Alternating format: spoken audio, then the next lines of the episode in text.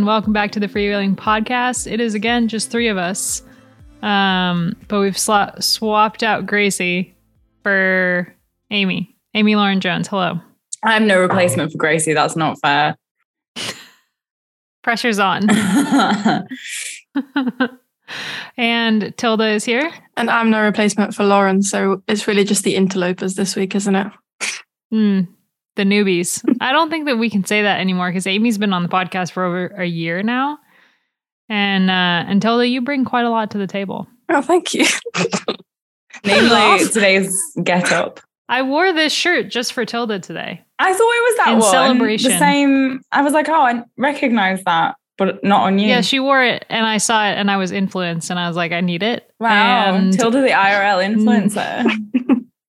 A micro influencer. now we get to both go see Harry Styles next summer, which is very exciting. I'm very excited for you both. I'm actually more excited about Wet Legs supporting. Mm. Yeah. Yeah. I mean, I was ah, I'm undecided about Maisie Peters. Shocking. Shock. I like some of her songs, but some of them I'm like, I think I'm too old to listen to this. Um, but I think I would have liked to see her live. Mm. It's very young people Mm. music. Even I feel that It's as a young person. Yeah. Yeah. Representing the youth. the last one that she came out with, um, about her friend's brother. Oh my god, yeah. I was like, yeah, I'm definitely too old to listen to this song. can't relate. I don't even know No. what you're on about. Anyway. I it would be really nice, like when it comes to the winter and we start to try to cover cross. What if we could just do episodes about like you guys could do an episode about Love Island and there is a winter one, to be fair. Winter Love Island? Yeah, they did it in South Africa. Oh, I was gonna say, what is it like? Love Ski Mountain? I would like that to be fair. Yeah, some sort of like chalet based edition. I'm surprised they haven't done That that. sounds romantic. Yeah. Mm. It's just us. All right, should we should we Gallivanting talk around Andorra. uh, no, I'm definitely too old for for that. The gallivanting. For Love Island. Oh. Yeah, for gallivanting. okay, before we talk about the Simac Ladies Tour that just wrapped up yesterday uh, when you're listening to the podcast, this episode is brought to you by Zwift. Zwift is introducing a new expansion to their Makuri Islands, which is my favorite world to ride in. It's just beautiful. I mean, there's like rainforests and there's this like downtown area with a bunch of glowy lights, and it's super cool to ride through. So they're adding an expansion to this world. Hopefully, it means that it'll be on their rotating worlds a little bit more because if you've ever ridden Zwift, then you'll know that the worlds rotate. So you don't always have, there's always Watopia, but they swap out Richmond and London and uh, New York and the Makuri Islands. So you kind of have to hop on and see like what you got to work with at the time. All of the islands are awesome. There's just like unlimited amounts of riding that you can do on Zwift. I'm a big fan. feel like if you listen to the podcast, you probably know that know that by now. I get like a solid 40 minutes in a day. It's really nice. Anyway, this episode is brought to you by Zwift. Thank you so much to Zwift for sponsoring this podcast. Okay, Simac Ladies Tour. The Simac Ladies Tour happened over the week and just wrapped up on Sunday. There was some spotty live coverage of it. So I think that to cover it, we're going to just break it apart. We'll go with the first two stages first. Tilda, you want to give us a little rundown of what happened in the first two stages? Sure. So, as you say, on the first day, because the coverage wasn't great, both the TV and the kind of text coverage that we rely on, it's a little bit unclear what really happened in the first half of the stage. Um, there was no early breakaway because DSM were pretty much controlling from the get go, pretty early for them. Um, and then around 25k in the crosswinds hit, and we had a 30 rider group up the road. It looked for a little while that they might be going away, but then actually it all came back together. Around 40k in, there was a crash. Again, sketchy on the details on this one, but we do know that it took out Corin Lebecki, who ended up with a broken collarbone and a broken rib and is out for the rest of the season. There was a little bit of calming after that crash, but then after around 80k, the group split, possibly down to another crash, but they said Wiebes was in the crash, but then she was in the front group. So I don't really know why this split happened, but they ended up with 21 riders up the road, which included crucially three DSM riders and four Trek riders. Um, because quite a few teams are quite well res- represented in that group, they were working really well together. Only really FDJ were trying to chase it back. And so, yeah, they were kind of away and gone for the rest of the stage, really. Um, in the finale, Liv were attacking because, yeah, with Wiebes in the group, you had to try something else to beat her. And Chloe Hosking ended up with a puncture, so kind of even more taking out the uh, competitors for Wiebes. Um, Chantal van der back tried a really late move in the last like 2K, but it, it basically came down to a reduced sprint. And Wiebes had Charlotte Kool, her traditional last lead out woman there, and she just let it out. And Wiebes pretty easily uh, won. Uh, Swinkels came second, and because Hosking wasn't there, Cordon-Ragot managed to sprint for third. Um, and the 19 remaining leaders finished 49 seconds in front of the peloton. So the GC was kind of already happening on that day. Stage two, we want to just go straight into stage two, too? I think so. I mean, we could talk a little bit for stage one. I think the the one of the main takeaways is the coverage, and I just like hate having to go back to that whenever this happens. But it's like a huge bummer um, that we didn't get to see any of that because it sounds like it was a super exciting stage. But like all we see is that Wiebes won the sprint, and that's pretty much exactly what we thought was going to happen. So when you look at the results, you're like, oh it's weird that there was this big time gap in in between this gr- these groups, but we just won the sprint. We knew that was going to happen already. Um, but it's just such a bummer that yeah, I mean the first stage in particular, and also the time trial, but like the whole race had pretty abysmal coverage. Um, once you once they just pulled it from GCN altogether, and we're like, all right, we're just to have it on this random website, um, then it was a lot better. But uh, like no English commentary, which is whatever. You can just watch bike racing on mute anyway. um, it's not weird at all. but but yeah, I feel like I feel like the first the first stage was definitely like just it kind of set the tone for the race in my opinion. Yeah, well, it did. There you go. No, I was just gonna say the fact they pulled it from GCN though, like it's fa- it's good that you could still watch it on whatever it was called, L1, the Dutch website. But then that just makes it so that people fi- can't find it as easily and are less likely to watch it. Yeah. And I think, to be honest, the fact that we could watch it on there, I think it was just because that it's a local Limburg uh, news channel. And I think they just forgot to geo-block it, basically. It shouldn't have been able to be watched. So if they hadn't just forgotten to put the geo-blocking on, we wouldn't have been able to watch it at all. And then that is not only frustrating for us as like viewers, but also makes our job pretty hard if you can't watch a women's world tour race. And it is good that this is relatively rare. So every time it happens, we're like reminded of how it's still annoying. But yeah, it was it was a bit of a tough week and I hope next week is better. Like back to the back to the dark ages of surfing Twitter to try to figure out what the hell happened in the race. Well, it isn't good enough, is it, for a women's world tour race? Still, like it was on the organizers to make sure that the feed was reliable. Yeah, and and also if if you can't provide the feed, some race organizers are definitely better than others at providing the kind of text coverage and you know there was a lot of stuff put out but it, it was hard to follow at some points and the there was a lot of discrepancy between the actual route and what was in the technical guide so it was a bit confusing like the kilometers to go like just had no idea when the sprints were so it was yeah back to kind of a few years ago. We're trying to scramble for information instead of just watching a nice, lovely feed and knowing what's going on. Yeah. All right, stage two. What happened? Stage two, a pretty straightforward day on stage two. Um, the break went really early in like the first 10K, and that was Georgia Baker, Lieke Nooijen, and Senna Knaven. Um, Clara Lundmark of one of the local teams was ch- trying to chase that down. I was actually really active all week, so I wanted to mention her, but she ultimately couldn't on that day. But that wasn't the last that we saw of her. Um, and then yeah, they kind of just let that group go, and it was pretty relaxed for most of the day. Um, Knaven was dropped first just from being tired. I think she's a younger rider on the NXTG team.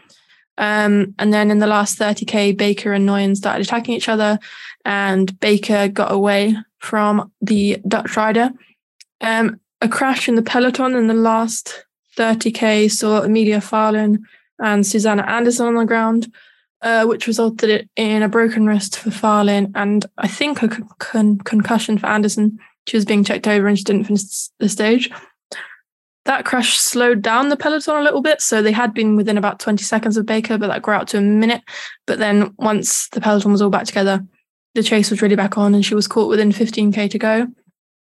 A lot of teams were getting pretty well organized in the sprint. Trek and Jumbo were really lining up, um, trying to make things harder for DSM, I guess.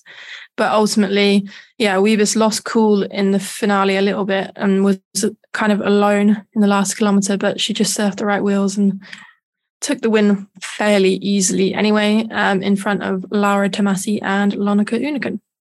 And that's kind of an interesting note on Wiebes not having her usual lead out because obviously we've talked in the past about what the move to SD Worx is going to mean for Wiebes and her sprint domination. And Lauren pointed out that she's not going to have a, to- a team completely dedicated to her anymore. But clearly, without Charlotte Kool, she still managed to win the stage. And I think it's this is a different race because it's the end of the season, which we can talk a little bit about how the the rosters for this race were maybe not top tier, um, but still she's she's just unbeatable when it comes to sprints. So for her to win without her lead out, I think bodes well for her move next year.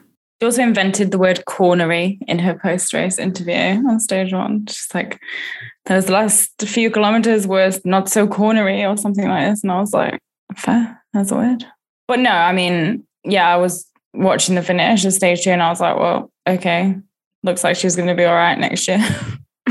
yeah, it's funny because, yeah. you know, they do have a really, really good lead out, um, DSM, but also I think I wrote in my report that this was the second occasion where this happened this year. It happened on the Champs Elysees, where Charlotte was behind her and she just had Pfeiffer Georgi in front of her. And the way she described it uh, on Wednesday sounded pretty similar to that.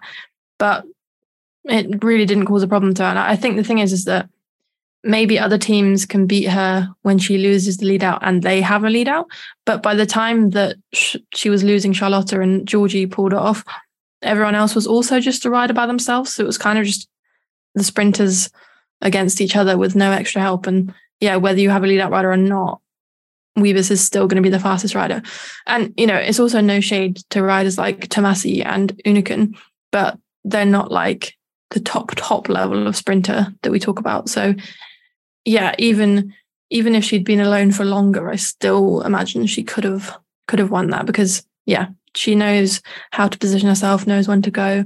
She's not scared of leaving it late. So yeah, it's I don't think it's game over for her in the sprints next year without such a dialed lead Uneken is such an interesting rider because she's super young. She's only 22 and she's like had some pretty impressive wins in the past, but not really in the world tour. Like DSM, DSM, SD Worx have signed her through 2024, but she doesn't actually do a ton of world tour races with them. She does like your standard Belgian, Dutch, non huge races.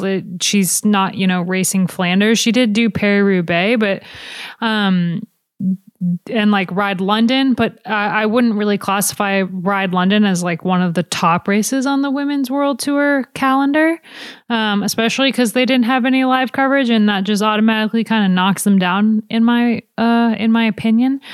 But she's she's shown a lot of promise in the past, and I am curious what SD Worx is going to do with her on the roster for the next two years, especially given their their new signings, which we'll get into later, probably. Yeah, I kind of thought she might be like a Charlotte Kool type rider, like really developing and kind of improving her sprint this year. But actually, compared to last year, she's maybe not had such a good year.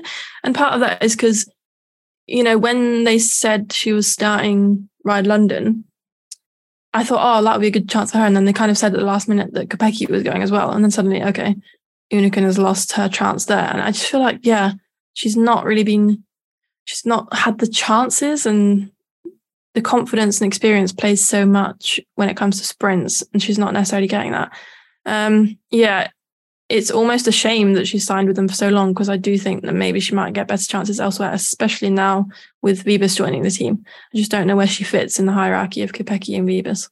Maybe she'll just become the the Wiebes's new Charlotte Kool and be her lead out. I can see that because I I also would say that Wiebes and Kopecky will have distinct squads around them in different calendars. Like they're not really going for the same stuff as well. So yeah, I think that's right. They'll probably put Uneken into that that position as like her right hand woman. It seems like uh, uh, SD Worx with the riders that they've signed might be one of the first women's teams to be able to truly field a two two strong squads at the same time um, which they they've not had a great season this year. They've had a couple standout performances, obviously, but compared to seasons of the past, this has been like a very transition year for them, in my opinion. And so to see the riders that they've picked up, and especially Wiebes, I yeah, I'm looking forward to seeing the the way the team shapes out next year, and if they are able to really put together two teams at once because that's something that women's teams will need to do if the calendar continues to expand the way that it is. I'd say Trek could probably also do that because they seem to have signed quite a lot of climbers over uh, for next season. So they they've kind of now got like a bit of a classic sprinty squad and then a GC climby squad too. Maybe. Definitely. And I, I I also feel like it's really important for both teams. Like you need to have more than one experienced um, team captain. And I think if Trek has Lizzie back next year, then they have that. Yeah. Yeah, that's very true. As well. Or when Trek has Lizzie back, I should say. But stage three, we we got to the the script got flipped a little bit. Yeah. Yeah, indeed. So it was again another very flat day. Maybe that's what you expect in the Netherlands. Um, yeah, really, really, really not a lot happened that day. There was a breakaway in the middle of the stage. They were only gone for about 20 kilometers. Um, lots of riders were trying to attack both in the start of the stage and more towards the finale, but it was so flat that there were just it was really hard to get away, especially with with DSM again being organized. Um, so they got to like the last 3k and it was clear that it was just going to be a sprint. Um, DSM again looked really organized. Uh, into the last corner, Wiebes hit the front um, and started her lead out for Charlotte Kool. She basically just rode off the front with Kool on her wheel, um, away from everyone else in full fight sprint, which was uh, not surprising, I guess. Um, and then, yes, she just let Kool come round her to take the stage, and Wiebes finished second, and Georgia Baker finished third. It was I saw a few people saying, why why would you like try and let this was because it came out during the stage, there was a little rumor that this is what DSM might be doing. And I saw a little bit of commentary about like, why would you risk it on a rider who could win when you know you've got Wiebes who will definitely win? Um, but they kind of proved that wrong pretty quickly because it wasn't even particularly hard fought. Um, and when when you've got Wiebes leading you out, if you're a half decent sprinter, you can follow the wheel you're going to get to the right place at the right time. And yeah, she took the stage. I think, yeah, that must be Charlotte Kool's second win of the season. Should have checked this information. First World Tour win. Yeah. So she, I mean, it's with it's well within T, uh, DSM's um, they they would want to give Charlotte a Kool that opportunity while Wiebes is still on the team versus when Wiebes is gone. It's it's better for them to be like, okay, we're handing over leadership to Kool today because we're not going to have Wiebes and Kool needs to learn how to win. They need because yeah, we'll talk about uh, DSM's team and how it's kind of shaping up for next year when we, once we get into transfers, but with such a young team, they they need somebody who has a little bit of experience, and that one win can do wonders to Kool's confidence and like how she reads a race in the future. Yeah, and they they tried a similar thing uh, on the last stage of the women's tour, tried to give Kool the chance, but that was maybe not the day to do it when the race was being decided on bonus points at the finish. Um, ended in a bit of beef, didn't it, as well? It ended with, um, yeah, quite a bit of beef. So it was nice that they could try it in possibly a slightly safer environment this race. And yeah, I think it's it's cool. will do well to know that the team have faith in her even when Wiebes is there, and it's not just okay. You've got to wait till she's gone. Um, they do want to support her. And I also said this to Amy. It's it's although Wiebes is racking up all these wins and is probably going to break all sorts of records for numbers of wins by a certain age and in a certain year, she also just doesn't mind like essentially giving one away, which is no shade to Charlotte Kool, but Wiebes could have obviously won that if she wanted to. So it's nice that she's not she doesn't want to just win everything and these things like rewarding your teammates do matter to her as well. She's still kind of played it as safe as she could. The if anyone had come up, she I think still would have been able to sprint against them. Like you could tell she was riding next to Kool and kind of looking behind and monitoring to make sure like if anything did go wrong, she was still right there.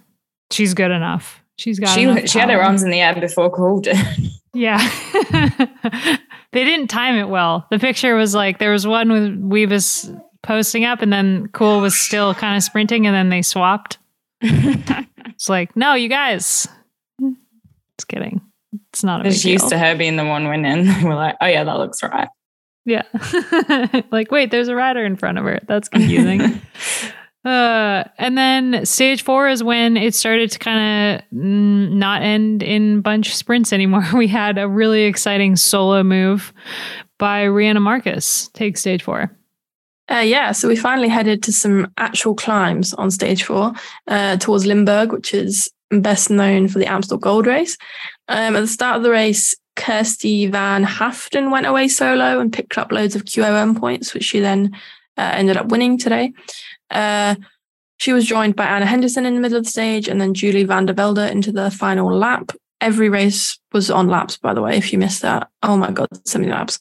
Um, It was like a full week of just circuits, circuits after yeah, circuits. yeah, it was fun. But you loved a circuit, Abby. I love a circuit.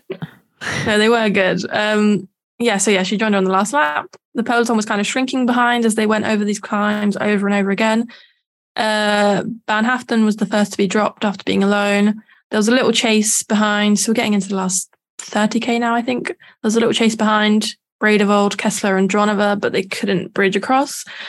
In the last kilometer, Amanda Spratt and Soraya Paladin, um, not, not the last kilometer, the last 10 kilometers, Spratt and Paladin uh, attacked up a climb, which saw the leaders caught.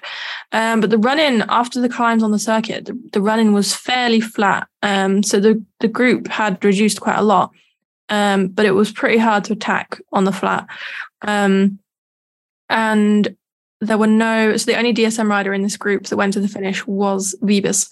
So it was hard to chase anything down. So once Markus managed to be the one that snapped the elastic. She just attacked from the back and sort of took them all from surprise.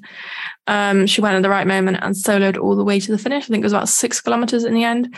With no team DSM to chase it down, the, the group kind of had to roll in for, for second place. Wiebes quite easily sprinted for second, which was close enough to hold on to her lead. Um, and Swinkels was third. Markus won by less than a minute, I guess. I think four, I want to say 14 seconds, but I could be totally wrong. 14 seconds, yeah. Um, uh, so, but she had lost time on stage one. She wasn't in that group that contested the finish. She was already 49 seconds on down on that day. So no leader's jersey for her. And yeah, after the hardest stage in the race, Wiebes still had the leader's jersey after pretty much she was isolated, yes, but she didn't seem to be struggling herself over the course. I was I was pretty bummed to see um Markus lose time on the first day because the way that she's riding right now, I kind of had her picked for potentially landing on the podium, maybe even winning the whole race if she could. And the stage 4 win, I was like, "Oh my gosh, they've they've really mucked this one up. Like they let her go off the front and there's a time trial tomorrow." She just finished third in the European Championship behind Marlen Reusser and Ellen Van Dijk.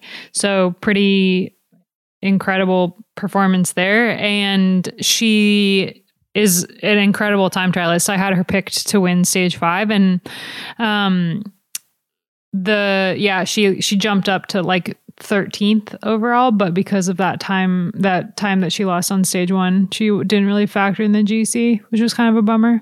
Yeah, it was. And because we don't really know how it happened on stage one, I don't really know why she lost time because Jumbo had three riders in the front. They had Anna Henderson, Karlijn Swinkels, and Romy Kasper, I think, on that stage. So it's not like they weren't in position. And it just seemed, yeah, again, I don't know what happened because if it was a crash and Markus was caught behind it, then what can you do? But yeah, it was it was a big shame. And, and as soon as that happened on stage one, it was like, oh yeah, she could have been could have been one for the win. But it seemed like with a 50 second gap, the GC was probably going to come from those 20 riders that took time on stage one, um, which is a bit of a shame. But she did get her stage win. But I'm sure she would have liked for it to be, yeah, contending in the overall a bit more. I, I wrote a piece on cycling tips about how I think that this is kind of like a breakthrough year for Riejanne Markus. She's been a support rider for Vos for a while at this point, but she's still taken really great wins whenever Vos isn't there, like the Tour of Norway last year and now here. And I think that she's like the more that she does this, and even with just this performance and other performances she's had this year, I just feel like Jumbo Visma can kind of lean on her a little bit more for for wins because a lot of the times, I mean, they just all ride for Vos, and then when they get to a race and Vos isn't there, Jumbo Visma is kind of like throwing everything they can at the race, but it never really ends well for them. And I think that they can really kind of look to Riejanne Markus as a rider to to put put their might behind. That was a weird way to say it. makes sense. That's fine. In the future. I hope. She seems super cool to me. I don't know. I get good Yeah. vibes. She does have yeah, good she's vibes. definitely proved herself this season. She kind of like showed it a bit last year when she won that stage in Norway. Was Norway right? yeah. But I think it's all it's about the confidence, right? It's like confidence begets more confidence than wins beget more wins. Does that make sense? Did I even use that word right? Yes. it, it, it was a good week for Jumbo Visma, really. I, I think because this is a Marianne Vos type race. She's won it overall like four times. And people might have thought that they didn't have great options going into it without her, but they had like three riders that could have won the GC because they had Karlijn Swinkels, who was doing really well, very consistent all week, and Anna Henderson as well. She didn't have the best TT, but she's the kind of rider that she was in every kind of important move. Um, so yeah, you I didn't kind of even notice that Vos wasn't there. They weren't they didn't look weak or directionless at all because they had really good options. And I think um yeah, Riejanne Markus is really building into that kind of all-rounder type rider who has the good good time trial, but also not afraid to attack at the right moment. And especially when it comes to six-day races like this, of which we have more and more, that is really the kind of rider you need to be. Yeah. And then, yeah, she finished second in the time trial the next day, which was won by Audrey Cordon-Ragot. yeah, it was a bit of a weird time trial in some ways because there were so few obvious time trialists. Um, the main one you would have thought of was Lisa Klein. She went really early and you would have expected her to set a good time, but she was beaten pretty soon after that and ended up finishing 19th. Um, it was an 18 kilometer course, so there were time gaps. that's a stupid thing to say, but it was not, you know, we've seen a lot of like prologues this year. It was not a short time trial. It was a decently lengthed time trial. Um, yeah, and the time was kind of slowly brought down in the middle of the field by riders like Alice Barnes and Amanda Spratt. But then when it came down to the GC riders, they really started cutting the time down. Riejanne Markus put down a really good time, looked like she might have it. Um, and she did move up on the GC, but yeah, the French national champion, Cordon-Ragot, took the win, going four seconds faster than Markus. And again, Lorena Wiebes put in a great ride um, to finish fifth and continue her race lead. And I think it's fair to point out that she did a similarly good ride, I think finishing fourth in the Baloise Ladies Tour um, Mm-hmm. over a longer time trial too. So it's not it's not necessarily surprising that she did well uh, on that day. But yeah, Audrey Cordon-Ragot, that was a really good day for her. And Spratt in third as well was very pleased to be back on a World Tour podium. Yeah, really exciting for Spratt, um, especially ahead of the World Championships. It was I was really surprised not to see Ellen race this week because of the, the time trial. I mean, there's so little time trials in stage races and in the World Tour at this point, and any any chance to kind of put yourself up against your competition and see where you uh, how your form is before the world championships, I feel like you would want to take it. But for Ellen, I mean, her main competition wasn't there anyway. Um, it's I feel like the TT in Australia is going to be down to her and Marlen Reusser Um, so, but I like uh, the once again, this is like a running theme in the last couple races where they don't release the start list until the morning of the race. And I have to obviously write a preview. So I go by the provisional start list. And I thought when I wrote it, I was like, oh, yeah, Ellen's going to win this race with a time trial. Um, but no, there she didn't race. Yeah, I would have thought so too. And I don't really know because the decision was made pretty late on because I think she was yeah she was entered and then they pulled her out and Trek only rode with five riders. Um, she just kind of made the decision to rest. And I wonder if maybe if the time trial had been earlier on, she might have raced it and then dipped out of the of the rest of the stages. But yeah, I understand it. It's it's a really hard time in the year when riders. It's been a busy summer and you've got to preserve yourself for the World Champs. But equally, it's the only long time trial on the whole World Tour calendar, and especially with the riders who earlier in the year were calling for more time trials, none of them were there. Well, Lisa Klein was there, but yeah, it just felt a little bit like, oh, we have finally got one. And it's not being contested by the top, top favorites. But I think it's kind of a victim of the timing in that sense. That is a bit rich, to be fair, to be the ones amongst like leading people uh, calling for more time trials and then kind of skip out when there is one.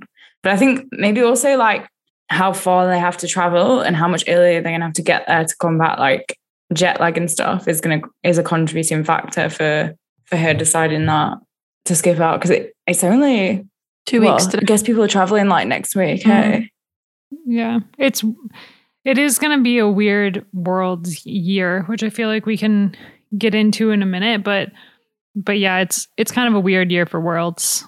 I think, especially because of the well, no, We'll talk about it in a second. Let's talk about the final stage first. It just wrapped up um, for us because we're recording on a Sunday. So, what happened? Okay, so it was a pretty hectic start to the race with uh, polka dot jersey Kirsty Van Haaften really keen to go clear. Uh, she was leading the mountains classification, but she wanted to add some points to that, so she had it wrapped up. Um, and at the same time, Jumbo Visma were trying to make the pace really hard because they had Riejanne Markus able to move up. Um, so the high pace meant it was really hard for a group to stay away. But on the fourth lap, an attack from Amanda Spratt went away and she took Soraya Paladin and Elena Backstedt with her.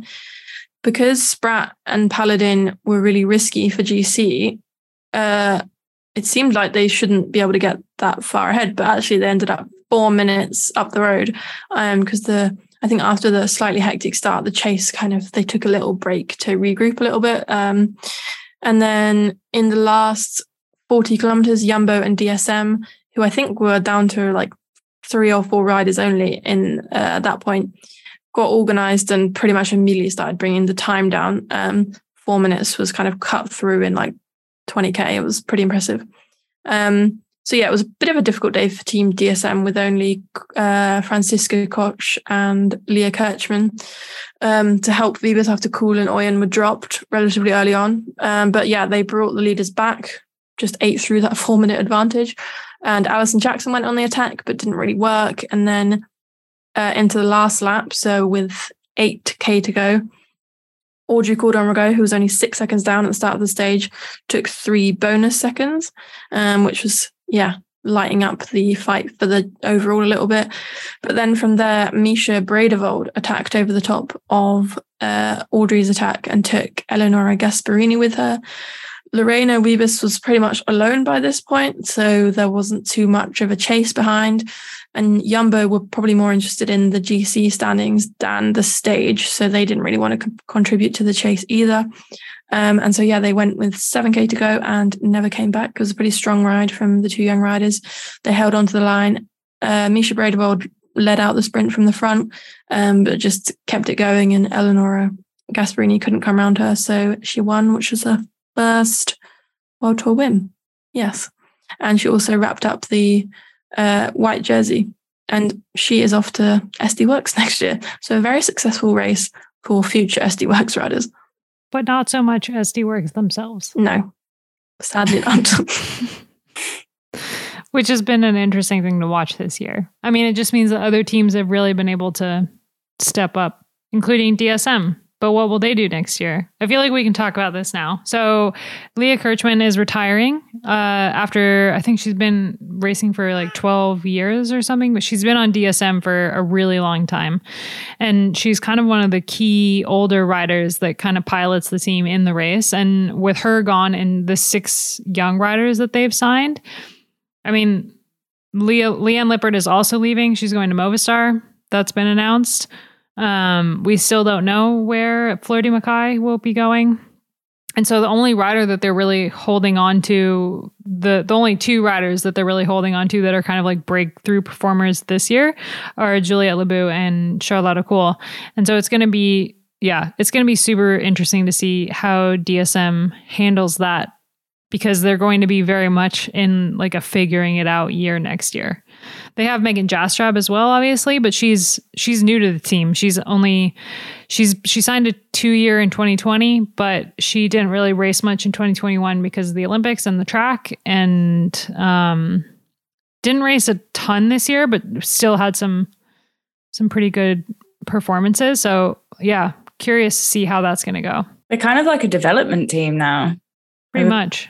Such a young team and like they've got a lot of riders that have got promise but haven't actually really backed anything up just yet really. Their average age i think is 23 for the team. I think that's their oldest age. Oh god. Uh, no you're right. Yeah the average age is like 18 pretty much yeah. No yeah it'll be it's interesting. It seems like yeah, because they they are a team that focuses a lot on younger riders and development anyway. But it seems like a lot has lined up this year to leave them with suddenly a really really young team and none of their older riders. And yeah, I think they can kind of view this as a little bit of a transition year. Um, and they've won so much this year that it's not like they need to prove themselves again next year, and they can possibly regroup a little bit and have different goals other than winning all the time. Um, but yeah, it would be weird to not see them so so dominant as they have been that we've got used to this year. But you know, I think it is good that teams are um, putting their eggs in the basket of of young riders because someone needs to be doing it.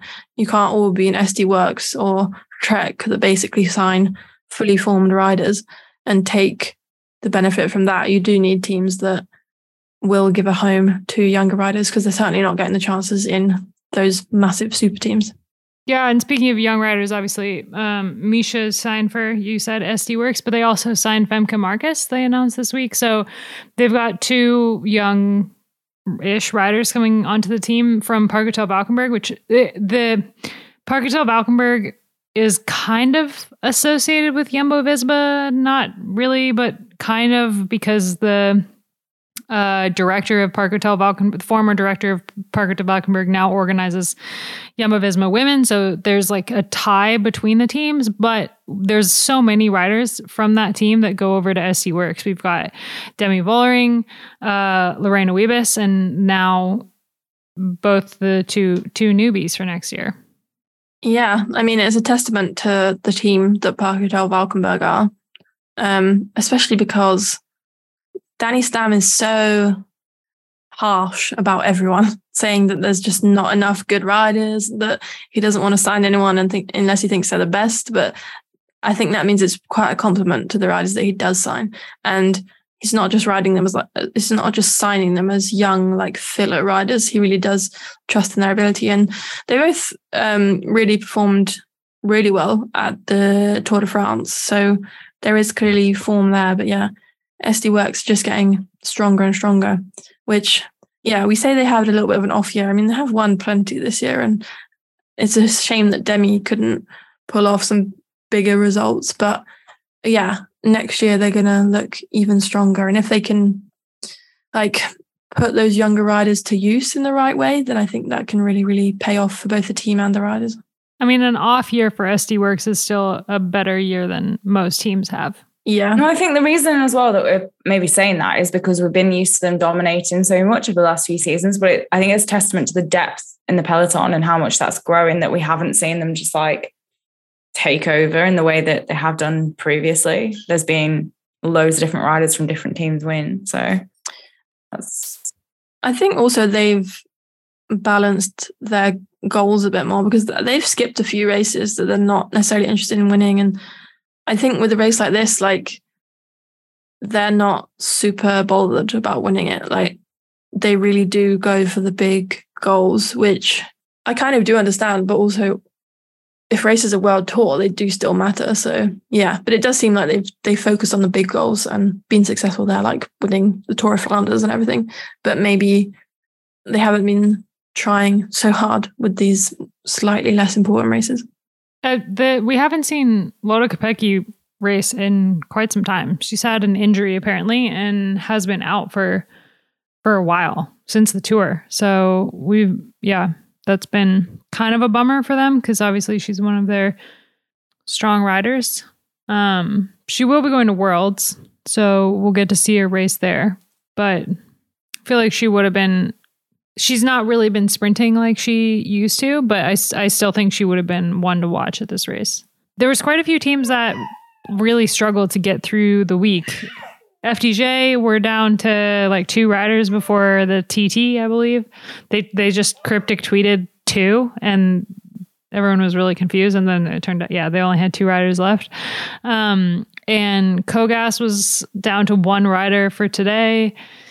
Yeah, Yeah. I think it was it was a bit of a combination that there are a few crashes and also uh, the fact that they were on circuits, a lot of riders were getting black flagged once they were dropped too far, which I Mm. do appreciate that you can't, um, you know, you can't have them impeding the race up front. But it really put a lot of teams in difficulty because, you know, if you're only like five minutes back and you could finish the stage, I feel like you should be able to finish the stage, not be. were they so were they pulling them out of the race and not letting them start the next day then? Yeah, yeah, yeah. No, that's tight. Savage, For 5 isn't it? minutes. Well, I don't know because it was hard getting information about the front of the race, let alone the back. But there were a lot of riders that were taken out for being dropped, not because of anything else, and that Mm. probably would have come in within the time limit. But if when you're on tight circuits, it's if you're gonna have riders being lapped, then what what can you do? But it did mean that yeah, a lot of teams were down to tiny amounts of riders. Only 57 riders finished out of the 94 that started. Yeah, it was a lot. Yeah, a lot a lot because of being pulled, but I think there was also like a lot of crashes. Ashleigh Moolman Pasio, I think, also was out due because of a crash. Yeah, Um Amelia on Farley stage three. Yeah, Yeah. I'm really bummed about Amelia because I because she's obviously been riding pretty pretty okay and is on the hunt for a contract according to the Twitter. Twitter. I feel like we should move on from talking about Simac because uh, we've got other stuff to cover. We kind of talked a little bit about transfers. The biggest news of the week was um, Misha and Femke Markus going to SD Worx and Liane Lippert to Movistar, which is one that I kind of want to dive into really quickly because that's a super interesting signing for Movistar to pick up Lippert, especially when next year is Annemiek van Vleuten's final year racing. So they're kind of they've picked her up for uh, three years, I believe, through 2025, and they're really kind of building the team, the the team that they're going to have to have post Van Vleuten because um, they won't have that surefire win anymore after next year. No, I guess they're just they're developing her. They they have to find somebody to replace her. Yeah, but do, She's And- irreplaceable, but I think that there's people that can kind of attempt to fill that hole. but do we think Lippert can be like a top top GC rider?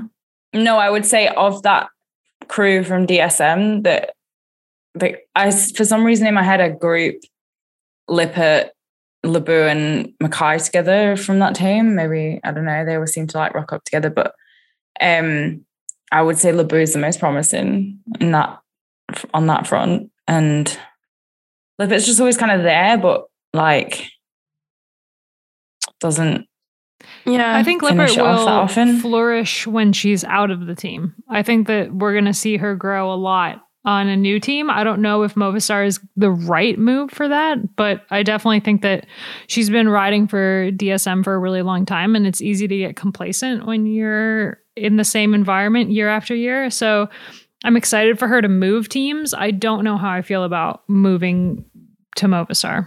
It's interesting too because Annemiek was saying in interviews that she's kind of her focus almost next year is going to be on making sure that the way the team is structured, like kind of developing the team as well as like getting her own results. So I guess I don't know, maybe she even had a say in it, you know? Maybe she's like seeing something in her. That's possible. Yeah, I think just just having the support of the good team that they are building at uh, um, Movistar, they've got some decent climbers like Paula Patiño and Sarah Gigante when she finally gets a good run of form. So I think, yeah, it, just some good luck. Yeah.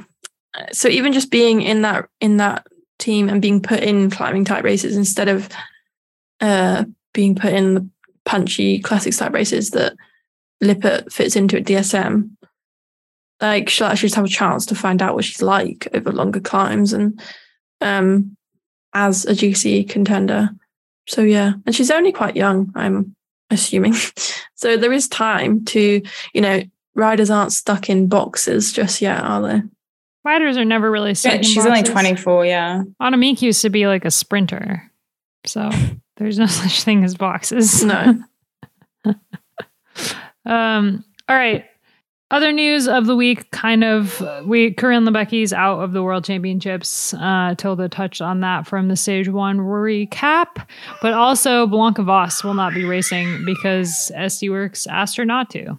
Madness. That's a weird one. Yeah, as I said, going to be a weird world. Is that a product as well? Of like, do you reckon? Because if they did have a legit under twenty three worlds race, would that have made a difference to that decision? I probably. I still don't know though because you still wouldn't get to wear the jersey, and that's basically yeah um, SD Worx's problem here. That if there's not a yeah, jersey true. up the grams, and I think it's also I say about the travel of it all that she can't just. It's not like popping over to Italy to do a race and going back to training. Like it's a big two weeks at least trip. But yeah, she's like the best Hungarian rider, obviously she is a really good under 23 rider. Like she could go well in not just the under 23 race, but in the race. But SD Worx uh, want her to target cyclocross jerseys. So yeah, it'll be a shame not to see her there. But it seems like teams, uh, both national teams and uh, trade teams, are really kind of they only want riders to go to Australia if they have a real chance of doing well. Otherwise, is it even worth it? Which some would say obviously it's worth it, but also it's real life. Like it's two weeks out of racing, uh, other races, and a lot of money and a lot of effort. Like you do have to balance that in terms of what you're going to get out of it. I said we were going to talk a little bit about bike racing fatigue, but I think we can save it for after the Madrid challenge, which is coming up this week, September 7th to the 11th. I want to run through the stages really quick, but we'll obviously do an in depth recap after the race is over. So we're opening with a team time trial. Love a team time trial. That's great. No, Tilda's not Tilda's not into it. I'm coming out as a team time trial hater. No, Lauren. we need Lauren so she can be on my team. I hate this. them. Why are there so many of them? Why do you hate a team time trial? They're boring. Time trials are boring. I'm sorry. And like, they're Team so time like, are not boring. You pretty much predict the order that like, everyone's going to finish in already, right? Like, fine. I'd okay, like the big you rich to text teams me will win. the order in which they're going to finish. No, I want you to text me exactly how they're going to finish. I will. I will. And I'm pretty. and if right. you're wrong, then I will deduct that amount of money from your paycheck. Oh, just kidding. No, just kidding. I would never do that. I would never do that. But your yeah. work is valued here. I would prefer it to be a time trial. You know. Like, wouldn't you? Like a real normal a time, time trial? trial? Yeah, not like an uphill time trial like they had last year. No, was... just like a regular 22k time trial. Yeah. Well, then Ellen would. Well, Ellen wouldn't race because she'll probably be yeah. on her way to Worlds already. Annemiek could race and already lead the race by 30 seconds. So maybe it's a good yeah. thing. But I hate time trials. Yeah, t- team time trial gives the the means that Annemiek maybe won't win by minutes. maybe. Maybe.